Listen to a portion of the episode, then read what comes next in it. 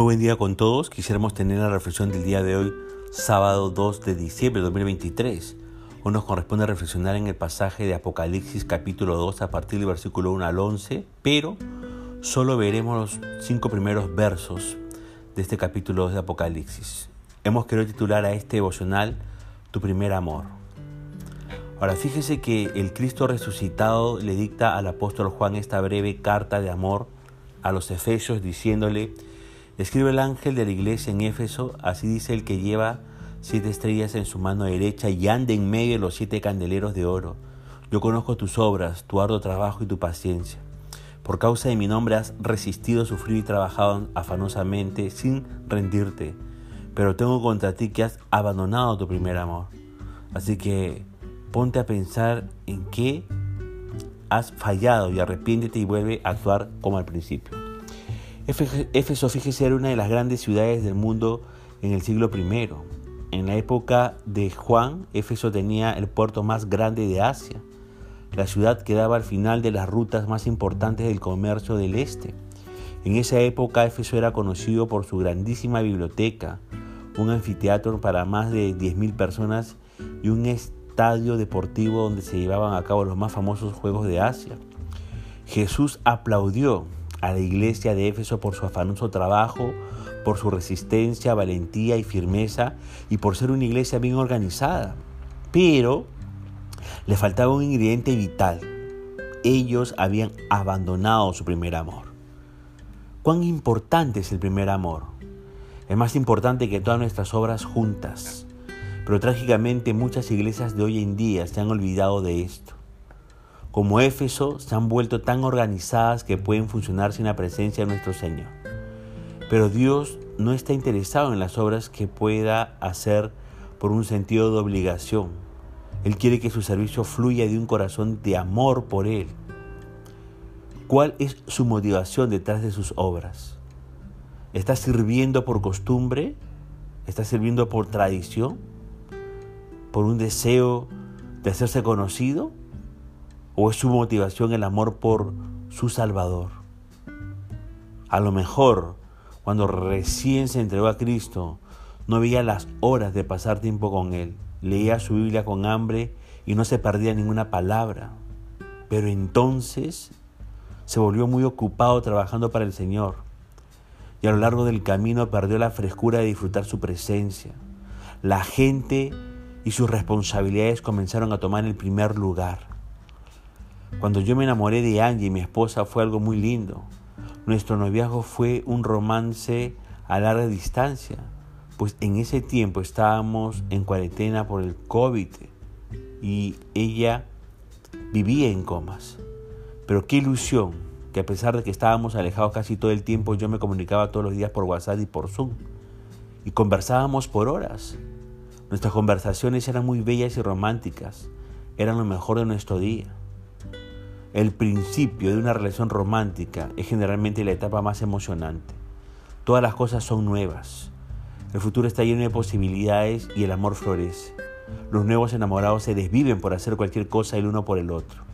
Le pregunto, ¿alguna vez ha estado enamorado así de Jesús? A lo mejor fue cuando lo conoció por primera vez y lo recibió en su vida como su Señor y Salvador. ¿Se acuerda cuando pensaba en Él casi todo, tiempo, todo el tiempo? ¿Se acuerda cuando sus horas de devoción no parecían ser lo suficientemente largas? ¿Anhelaba más rato con Él? ¿Se acuerda de la pasión y fervor que sentía en su corazón? ¿Se acuerda cuando comenzó a servirlo y lo encantado que estaba de poder hacer algo por su amado, por ese, este Salvador que ha hecho tanto por usted? Le pregunto, ¿han cambiado las cosas? Como en la mayoría de los romances, después de un tiempo el amor se vuelve más sosegado, más tranquilo. Los excesos del noviazgo se dejan de lado por demostraciones menos extravagantes de afecto. En realidad el afecto se vuelve menos obvio. ¿Por qué es que la pasión no dura en muchas parejas? ¿Será que como seres humanos son aburridos un poco de las cosas, las cosas pierden su fulgor. O a lo mejor, Aunque gozamos de la emoción de la pasión, en el fondo preferimos la comodidad de lo predecible. Cualquiera que sea la razón, cuando hay verdadero amor, la pasión puede ser reavivada. Siempre puede ser reavivada. Le pregunto, en algún momento y sin darse cuenta su trabajo por Jesús sobrepasó su adoración por Jesús. Ha estado tan ocupado que ya no tiene mucho tiempo para orar y leer su Biblia. Y cuando finalmente encuentra el tiempo para orar, está tan distraído por todo lo que tiene que hacer que no se puede concentrar completamente en su relación con Jesús. Cuanto más estudio este pasaje, más cuenta me doy cuán culpable he sido en esta área. Jesús nos dice en el verso 5, así que ponte a pensar en qué has fallado. Jesús estaba diciendo, Quique, ¿te acuerdas cómo era amarme todo con todo tu corazón, toda tu mente y toda tu alma y todas tus fuerzas?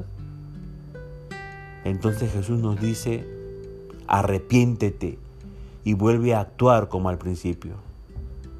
Yo necesitaba regresar al Calvario, donde el peso de mi pecado y mi culpa había sido tan grande que tuve que confesarlo y postrarme a los pies de Jesús para ser limpiado. Necesitaba mirar otra vez lo que le costó a Jesús quitarme mi pecado para traerme a una relación amorosa con Él. Yo necesitaba una visión fresca de su amor por mí. De rodillas, en oración, regresé a la cruz con el corazón quebrantado. Y a lo que buscaba mi propio corazón, las cosas que había hecho antes y que no estaba haciendo ahora, me di cuenta de algo, que a pesar de tener mi hora de devoción diaria leyendo y orando y a pesar de tener comunión con otros creyentes y de estar sirviendo al Señor, no me estaba concentrando completamente en Jesús. La iglesia de los Efesios había abandonado su primer amor.